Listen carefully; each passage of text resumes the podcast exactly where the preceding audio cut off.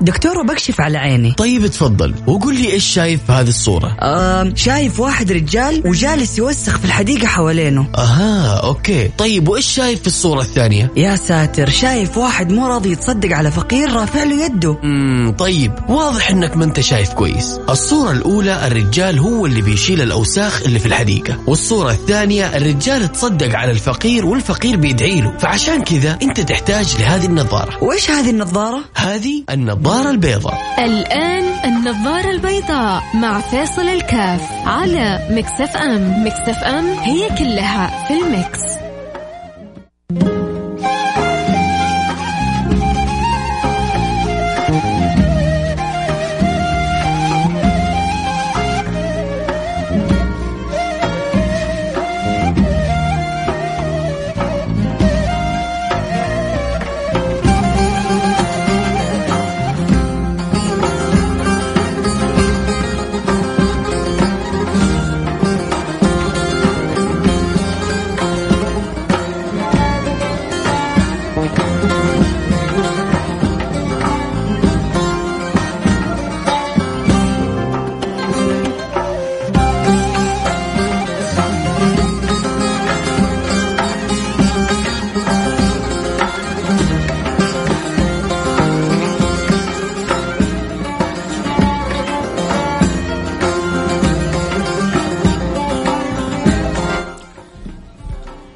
السلام عليكم ورحمة الله وبركاته، حياكم الله. أنا معكم فيصل كاف في برنامج النظارة البيضاء.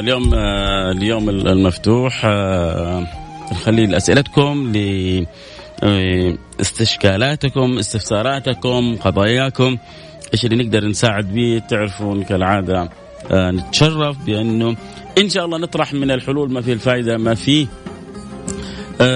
جذب الخير وصرف الشر يا رب، إن شاء الله بتعاوننا مع بعضنا البعض بالوصول للرأي السديد. اللهم آمين يا رب العالمين. ذكرنا لكم أمس أنه في قضيتين حنتكلم فيها جاءتني يعني كلها متعلقة بالزواج. جدة تبغى تزوج بنتها، وأم رافضة تزوج بنتها. قضيتين مختلفتين تماما، لكن إن شاء الله يعني الحالة الأولى البنت رافضة والجدة مصرة. الحالة الثانية البنت تبغى والأم رافضة. نعمل إيه يا جماعة؟ نعمل إيه؟ كان الله في العون وجبر الله الخواطر وسدد الله الآراء وقربها إن شاء الله فيما بينها البين. اللهم أمين يا رب العالمين. نحتاج كثير أن يكون في توفيق في السداد في الرأي.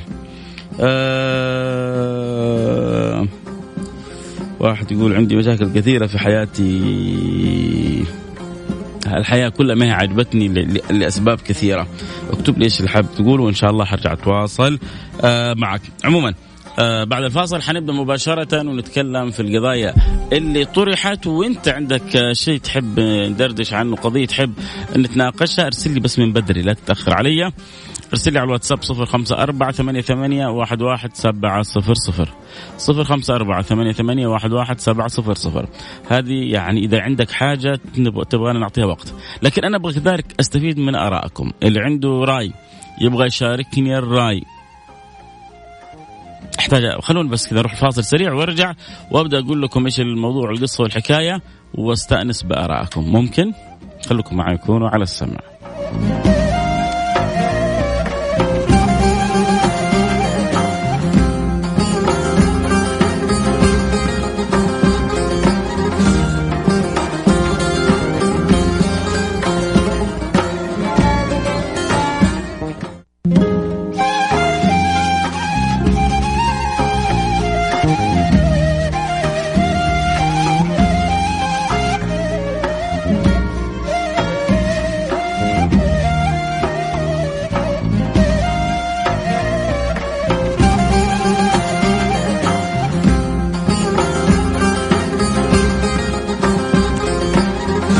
السلام عليكم ورحمة الله وبركاته، حياكم الله. أنا معكم فيصل كاف في برنامج النظارة البيضاء في يوم الخميس، اليوم المفتوح اللي نستمتع فيه بأسئلتكم وآرائكم واستشاراتكم والشيء اللي ربي يقدرنا عليه. أكيد إن شاء الله بالمعلومة وبالرأي نساعد فيه بإذن الله سبحانه وتعالى. لكن قلت حبدأ برسالتين اللي من أمس خبرتكم أنها جاتني عبر الانستغرام على الخاص، وبعدها إن شاء الله أبدأ ببعض رسائلكم اللي جاءت هنا عندي على الواتساب. رسائلكم واصلة، لكن إن شاء الله بإذن الله سبحانه وتعالى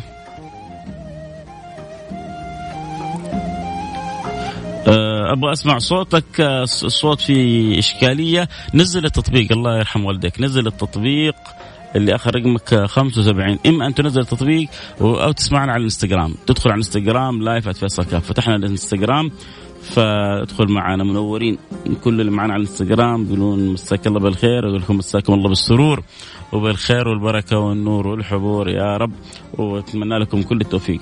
فإما تنزل التطبيق أو تسمعنا على الانستغرام، رفع الله قدركم وأعلى قدركم أنتم كذلك إن شاء الله. الحالة الأولى جماعة، أنا كمان أحتاج رأيكم، خلينا نذكر لكم الحالة الأولى وبعدين أسمع أنتم آراءكم. الحالة الأولى هي عبارة عن، هو اللي أرسل إياها أب، الأب محتار ما بين بنته وما بين أمه، يعني الاختيار صعب، وهو بين نارين، ما يبغى يكره بنته على الأمر، والأم مرة مصرة إنه لازم يسمع كلامها. إيش القصة؟ القصة إنه الجدة جايبة ولدها تبغى تزوجه بنت ولدها، تمام؟ ومصرة إنه البنت هذه تتزوج الولد هذا، والبنت رافضة رفض تام إنها تتزوج الولد هذا، والأب محتار، البنت غير قابلة، يعني غير متقبلة الولد بتاتا، والموضوع عنده غير قابل للنقاش. والأم، أم أبو البنت اللي هي الجدة، غير متقبلة إنه البنت ترفض، وبتقول ما عندنا بنات يرفضوا، والبنت ما تفهم مصلحتها، وإحنا اللي نفهم مصلحتها، ولازم غصب عنها نزوجها ابن عمها. الجدة تبغى سمنهم في دقيقهم، وتبغى تجمع ذا بذا، وتبغى تفرح بالاثنين، وما أشك إنه النوايا طيبة عند الجدة، لكن ربما البنت تعلم في الولد هذا، ما هو أحيانا الأجيال المتقاربة تعرف عن بعضها البعض ما لا يعرفه الكبار، تعرف عن الولد هذا ما لا يناسبها، ربما تشعر أن هذا الولد أخوها، ربما تربى يعني ابن عمها، تربى معها من الصغر، يعرفوا بعض، فما تشعر أن هي أو أن هذا هو صاحب الشخصية المناسبة لها، تخشى أنه لو أخذته ما صار اتفاق أنه ممكن يتطلقوا بسرعة. فالأمر بالنسبة للأب جدا محير. أنتوا يا جماعة سمعتوا الآن القصة، تقفوا في صف الجدة إنه بالفعل البنت ما هي عارفة مصلحتها، والمفروض إنه تسمع الكلام وتتزوج، وما عندنا بنات يقولوا لا، أو تقف مع البنت وإنه لا والله هو مستقبلها وهذا الزواج زواجها، وهي الأولى إنها هي اللي تحدد وهي تختار، وتقف مع البنت، أو في حل ثالث وسط يجمع ما بين الأمرين.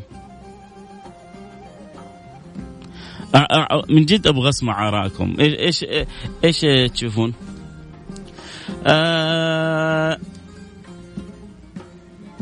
رايد يقول وش دخل الجدة في الموضوع؟ ما في شيء، غصب، بطلوا شغل الجاهلية دي، ما في. رايد إنه بيشوف إنه تدخل الجدة هذا من شغل الجاهلية، وما في شيء بالغصب.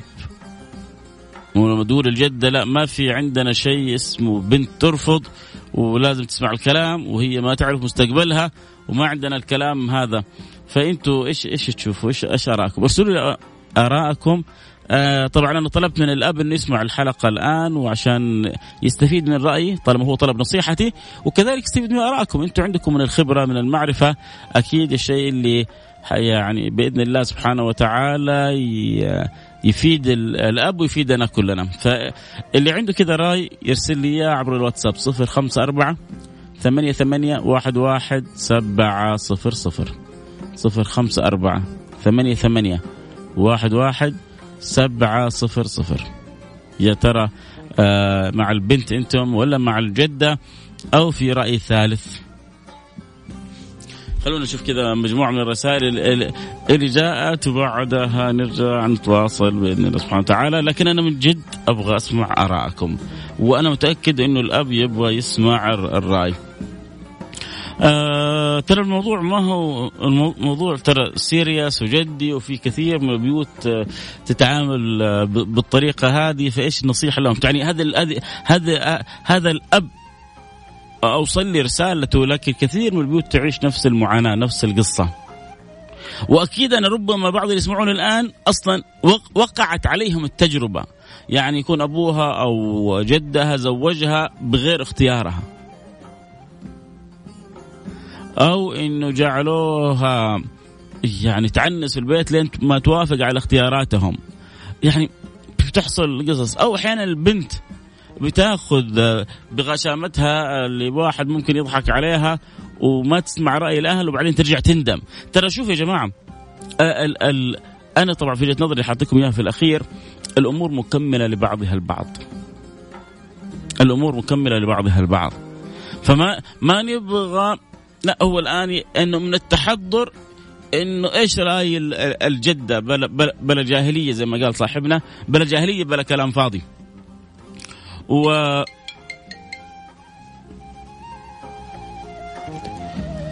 فبعضهم يشوف إنه هذا من التحضر، يعني ما شاء الله تبارك الله إنه إحنا نرمي كلام الكبار خلف الظهور، لا لازم البنت هي اللي تحدد ولازم هي البنت إنه تقرر.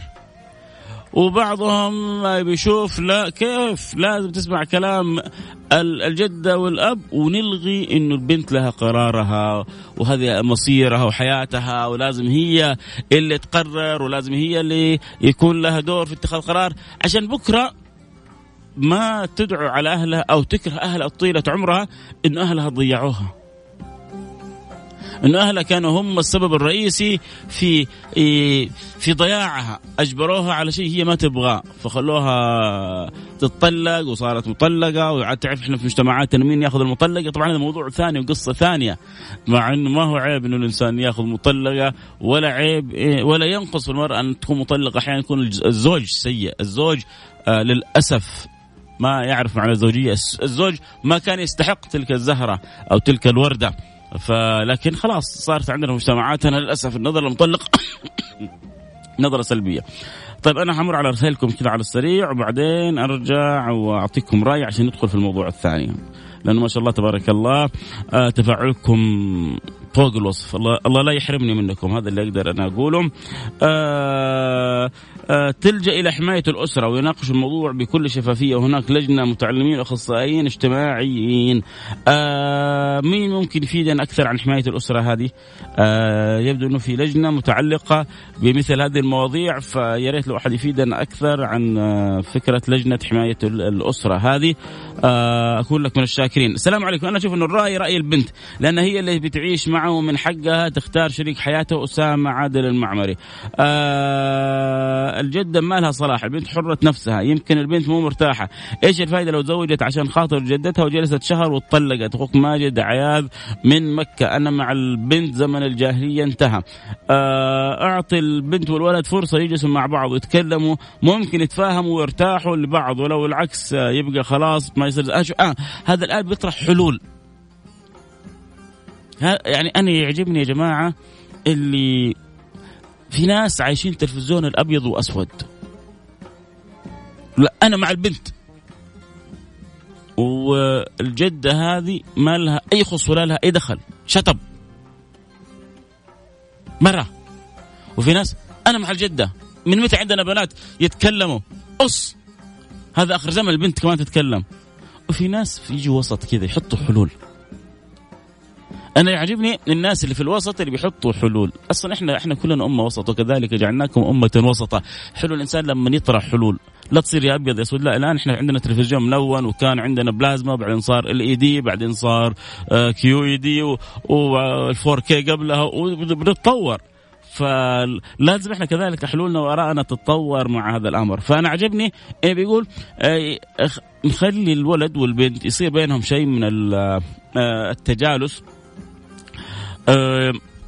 إذا كانت هي ما تعرفه. طبعا إذا كانت تعرفه فربما هذا ما حيفيد كثير. والنبي صلى الله عليه وسلم لما جاء واحد يخطب واحدة قال له هل يعني نظرت لها؟ فإنه أدعى أن يؤدم بينكما، فإنه أدعى أن يؤدم. يعني أحيانا النظرة هذه، الزيارة هذه تجعل شيء من المودة، من الارتياح، من انشراح الخاطر، ما يجعل في الزواج سعادة ومودة طيلة فترة الزواج. فهذا أحد الحلول، التطبيق السني هذا. رأيي أنه تبدأ بالخطوبة بينهم لإرضاء الجدة. إذا حست أنها بتكمل تكمل، إذا ما قدرت خلاص تفسخ. يا جماعة أنتم تقصدوا بالخطوبة هنا تقصدوا الخطوبة ولا تقصدوا أنه يملك الملكة؟ بس عشان لأن بعضهم يسمي الملك خطوبة.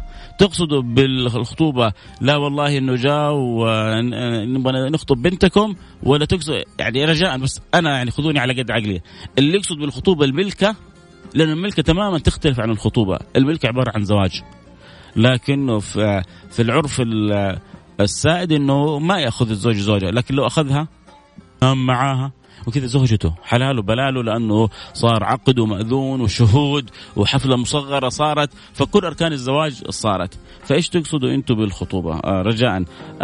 هلا أخوي فيصل، الإجبار في الزواج شيء مكروه ولا يصح. أخوك عبد الغني، أنا مع واحد ثاني بيقول أنا مع البنت الجدة بتزعل وفي ألف طريقة ترضيها، البنت تغير مسار حياتها بالكامل وتحس أنها اتطلقت وانغصبت.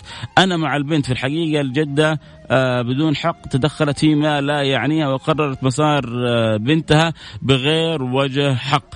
الكلام فيه شيء من العقلانية هذا. ينبغي للجدة أن يكون لها دور الموجه، ينبغي للجدة أن يكون لها دور الحريصة، ينبغي للجدة أن يكون لها دور الناصحة، لكن ليست الشخصية الجابرة الجبارة المجبرة للبنت على الزواج. ما هو هنا هنا هنا هنا الأب أبو البنت وابن الجدة لا لازم يكون عنده قدرة على الاتزان في في في في وزن الأمور. الوالد يكلم ولد أخوه يفهم أن البنت رافضة الموضوع، الرجل ما يقبل البنت ترفض. يا سلام، برضه هذا حل حلو، والله هذا حل حلو جميل، يخلي الرفض. يا سلام، شوف والله يا جماعة بتجيبوا أفكار ما هي في البال، ولكن الواحد يتعلم منها لأن أفكار عملية. يعني إيش بيقول؟ بيقول إنه أبو البنت هو عم الولد، يروح يقول الولد يا أخي البنت، يعني طبعا بالمزح، يعني البنت غير راغبة بقول له، يقول البنت ما هي طايقتك، يقول له البنت ما هي راغبة، فيا ريت تيجي منك الاعتذار عشان نراضي الجدة. يا جماعة والله أنتوا عندكم حلول. تعلم سكر بس البرنامج بدالي، أنا منكم أتعلم واستفيد. هروح الفاصل وأرجع وأواصل، خليكم معايا لا أحد يروح بعيد، مستمتع بآرائكم.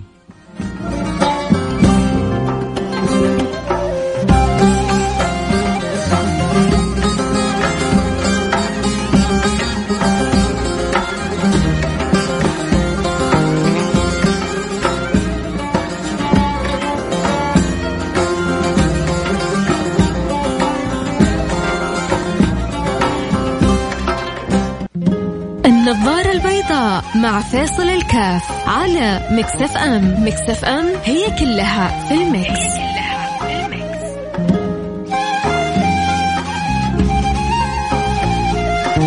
حياكم الله، رجعنا لكم. أنا معكم فيصل كاف. واحد أرسل رسالة مرة حلوة، بيقول أنا صار لي نفس الموضوع، أبوي خطب لي بنت عمي وهي أصلا ما تبيني، ما وخايفة من أبوها وأبوها يختلفوا. هي يعني البنت ما تبغى، مش عاوزة ابن عمها، بس خايفة إنه يصير مشكلة بين الإخوان بسببهم. هذه برضو مشكلة ثانية، إنه أحيانا الأولاد بيضحوا بمستقبلهم عشان آبائهم وأمهاتهم، مع إنه المفروض العكس. خلاص الآباء والأمهات ما شاء الله عاشوا حياتهم، المفروض إحنا الآباء والأمهات يضحوا بمستقبلهم عشان أولادهم، مش العكس.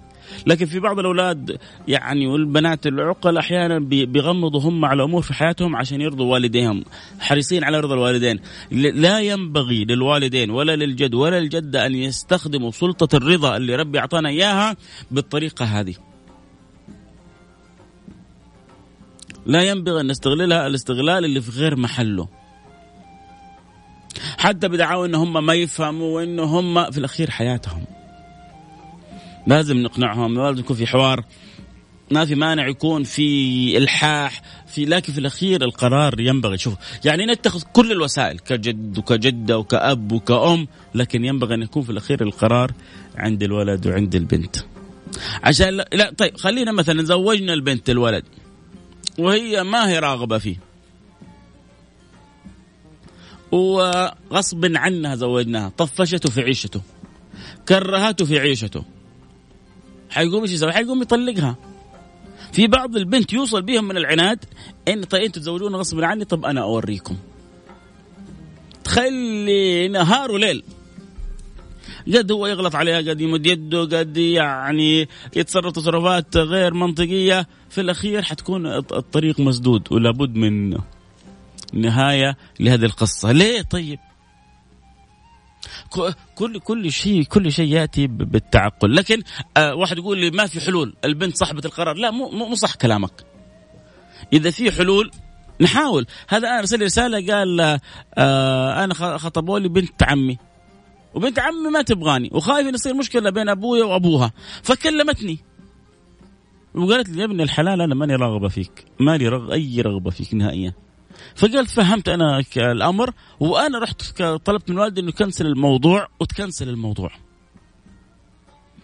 بس المشكله الحين ما تكون في الاب وفي الاعمام، المشكله الان في الجده الا راكبه راسها تبغى الولد ده للبنت هذه.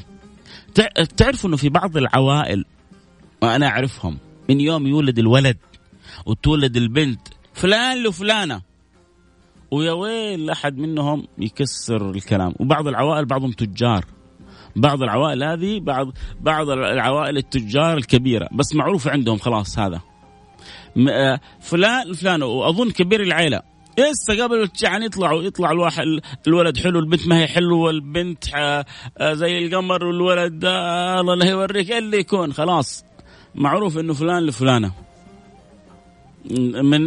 من يوم ما ولده، وتمشي الحياه لين يكبروا وفلان لفلانه ويتزوجوا.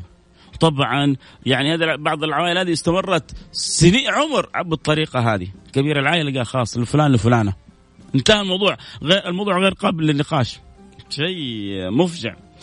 طبعا اذكر كل حب يتابع الحلقه صوت وصوره ينضمون على انستغرام لايف @فيصل كاف.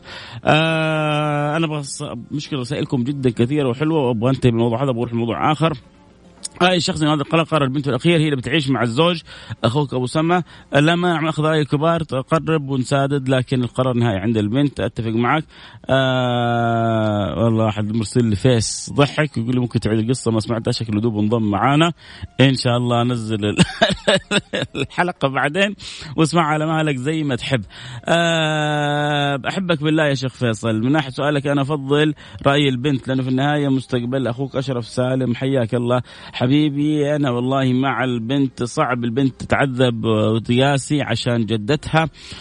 السلام عليكم أخوي فيصل. هذه الفتاة، ولكن أنا أشوف أنه الأب يسمع كلام البنت، الكل مع البنت، ما في حد مع الجدة. السلام عليكم. طلب البنت هي اللي تقرر. من تجربتي زوجت عدد 4 بنات على كيفهم بدون، والآن كل واحد عنده 2 من الأولاد مرتاحين جدا. فهد من الأحساء يقول أنا زوجت بناتي بناء على رغبتهم والحمد لله كلهم سعداء. الحماية الاجتماعية تحت مظلة الشؤون الاجتماعية.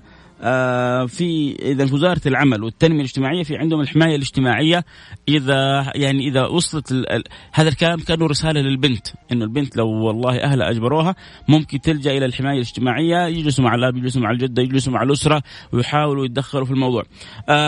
رسالة تقول أنا أقصد إنه الأول والأخير قرار البنت، ولا يمنع مشاركة الرأي للأب والأم كذا. طيب أنا في رأي البنت تزوج تروح لجدتها وتحكي أنها ما هي مرتاحة، أن البنت تقوم بالدور اللي عليها وتحاول تقنع جدتها.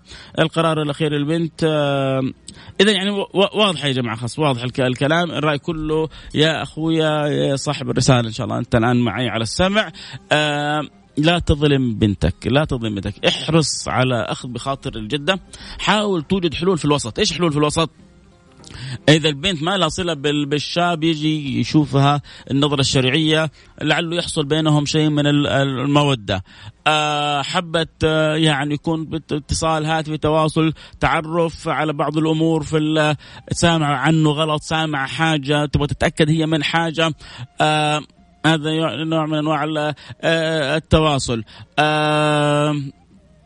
عندها تخوفات معينة يجلس معها لا ما هي راغبة ربما هي مثلا تعمل أو هي في عمل أو في كذا وفي أحد تشعر أنه بينه وبينها يعني صارحها أنه يبغى يتقدم لها يبغى يتزوجها. أحيانا البنت تحتاج من يقرب منها قد يكون هي عندها عريس صاحبتها زميلتها أخوها يبغاها فقد تكون البنت سبب رفضها عندها سبب معين. لا ما هو لا لازم من الحوار لازم نعرف إيش سبب رفض البنت. ما في حاجة اسمها خذوه فغلوه ما في لا قديما ولا جديدا. الطريقة هذه طريقة خاطئة. فنجلس مع البنت شوف إيش أسباب الرفض.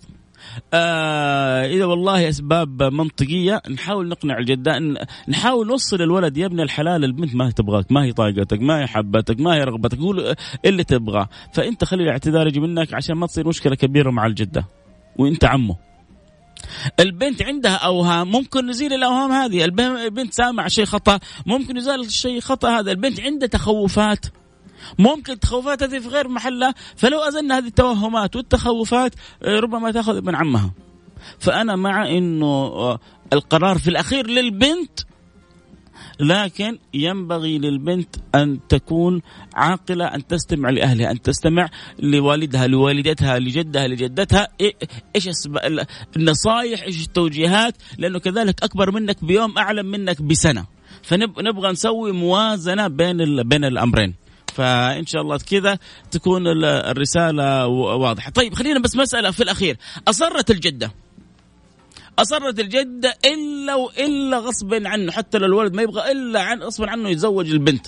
هل الأب لو ما سمع كلام الأم يعتبر عاق؟ مركزوا معي هنا مسألة مفصلية. هل الابن لو ما سمع كلام الأم عاق؟ والله أعلم وبإذن الله لا ما يعتبر عاق لأنه هو قرار يخص البنت في مستقبل حياتها. لو أصرت الأم لو هددت أني أنا ماني راضية لو هذا الشيء هذا حق من حقوق البنت.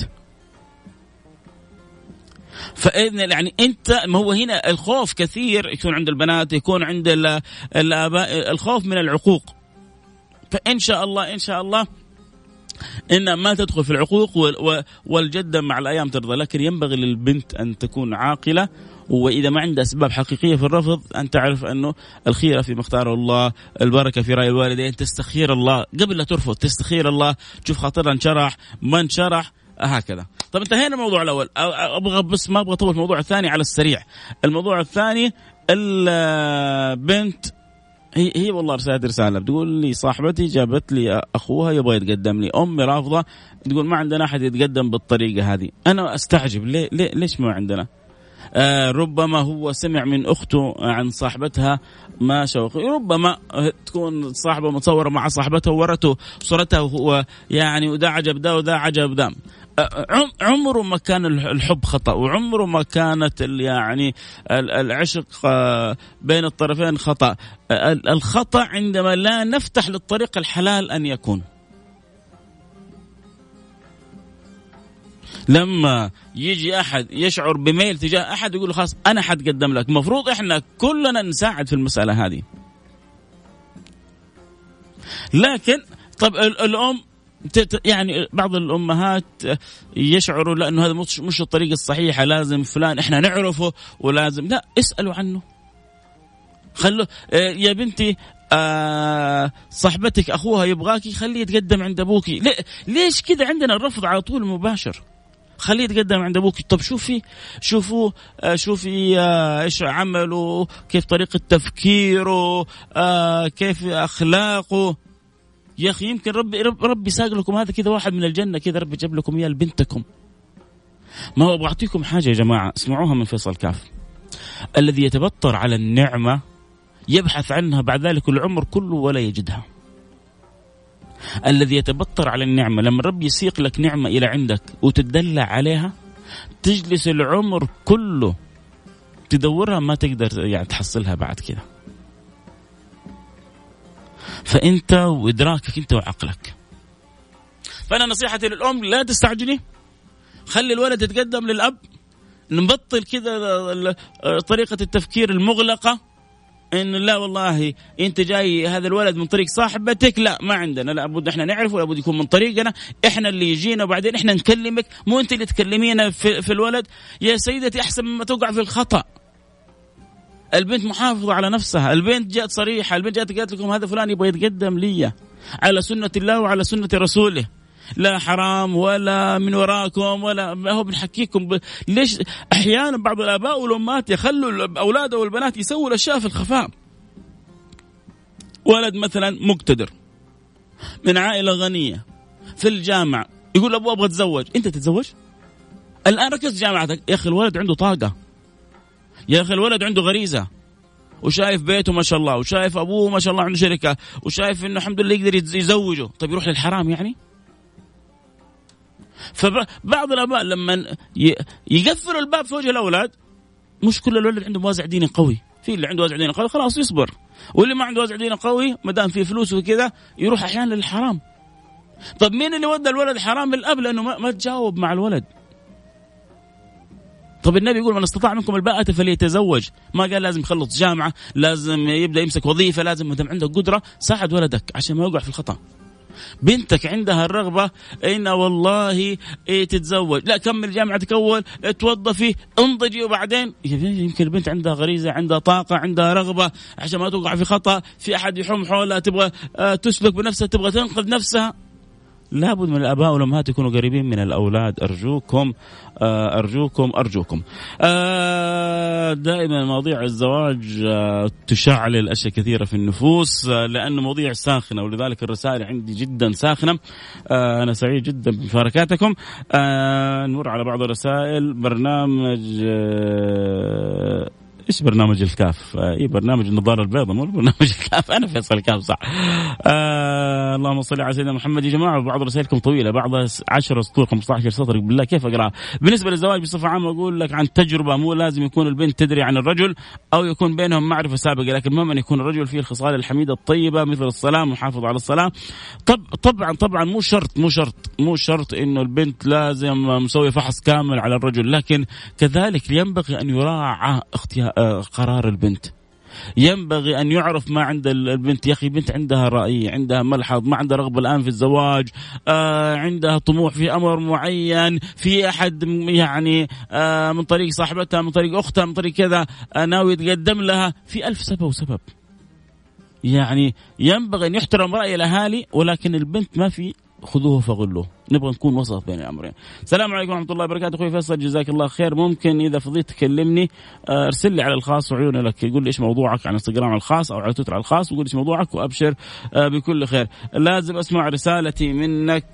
ممكن الأب يلبي طلب الأم، هي جدتها، لكن إذا وصلت البنت تقول ما أبغى خلاص كذا، معناه لو زوجوها غصب مصيرها ترجع بيت أهلها. الله يكون في عون الأب يرضي أمه ولا يخاف الله في بنته، كان الله في عون الجميع بإذن الله سبحانه وتعالى. المفروض إذا انخطبت تجلس مع الرجال ويتفاهموا، هل هو بنفس العقلية ولا لا؟ ريان المالكي. صالح محمد حياك الله حبيبي، منور البرنامج. أنا دائما تفكيري في الانتحار، وأعرف أن الشيء ذا غلط، أبغى كلمة منك. الله الله الله. طيب بعد الفاصل الإعلاني أرجع أجاوب على رسالتك. عندي رسالتين والله الوقت سرقني، واحد بيقول عن تفكير في الانتحار، وواحد أرسل لي رسالة في البداية بيقول أنا أعيش قلق دائم، قلق مزمن، ايش الحل؟ ان شاء الله في دقيقتين ثلاثه نحاول نجاوب قدر المستطاع عليهم. انتوا لو عندكم جواب لهم اللي يفكر في الانتحار ولو عنده قلق مزمن، ايش ممكن تقولوا لهم؟ ارسلوا لي على الواتساب 0548811700. اللي بيتابع الحلقه على الانستغرام لايف صوت وصوره، البصريين ينضمون على الانستغرام لايف @فيصل كاف FAISALKF. فاصل رجع نواصل.